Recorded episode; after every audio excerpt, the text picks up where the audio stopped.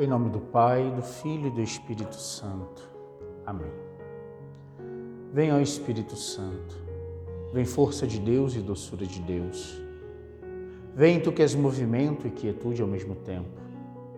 Renove a nossa coragem, preenche nossa solidão no mundo, cria em nós a intimidade com Deus. Já não dizemos como o profeta vem dos quatro ventos, como se não soubéssemos de onde vens nós dizemos: Vem Espírito do lado transpassado de Cristo na cruz, vem da boca do ressuscitado. Amadas irmãs e irmãos, chegamos à segunda-feira desta quarta semana do nosso tempo quaresmal.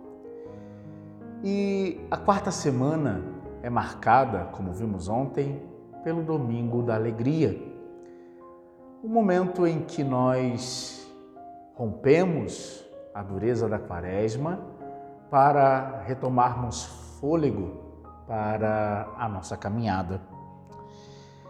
E a primeira leitura de hoje, tirada do profeta Isaías, nos fala sobre essa exultação própria dos tempos novos, daqueles que experimentam a nova criação de Deus, daqueles que experimentam novos céus e nova terra. E como é bonito ver Deus falar que haverá alegria e exultação sem fim em razão das coisas que ele vai criar e dizer ainda que ele próprio exulta com o seu povo. Mas o texto nos fala de uma situação que é muito importante para que possa haver essa alegria, essa exultação. Diz-nos o texto: Assim fala o Senhor: Eis que eu criarei novos céus e nova terra. Coisas passadas serão esquecidas, não voltarão mais à memória. Amados, como é importante purificar a nossa memória. Como é importante nós termos a coragem de, uma vez alcançados pela misericórdia de Deus, uma vez alcançados pela graça, sobretudo do sacramento da confissão, termos a coragem de esquecer coisas passadas. O peso da nossa vida muitas vezes está em vivermos no passado. Ou pior, de constantemente revivermos o passado.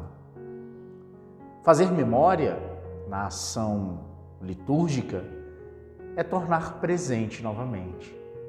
Quando nós fazemos memória da paixão de Cristo na Santa Missa, nós tornamos presente aquela grande graça do sacrifício de Jesus.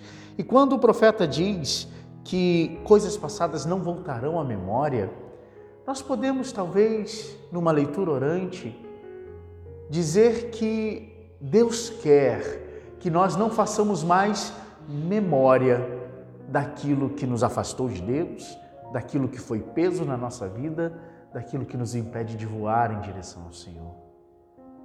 Celebremos a salvação que se aproxima, a vitória de Deus que sempre acontece no final.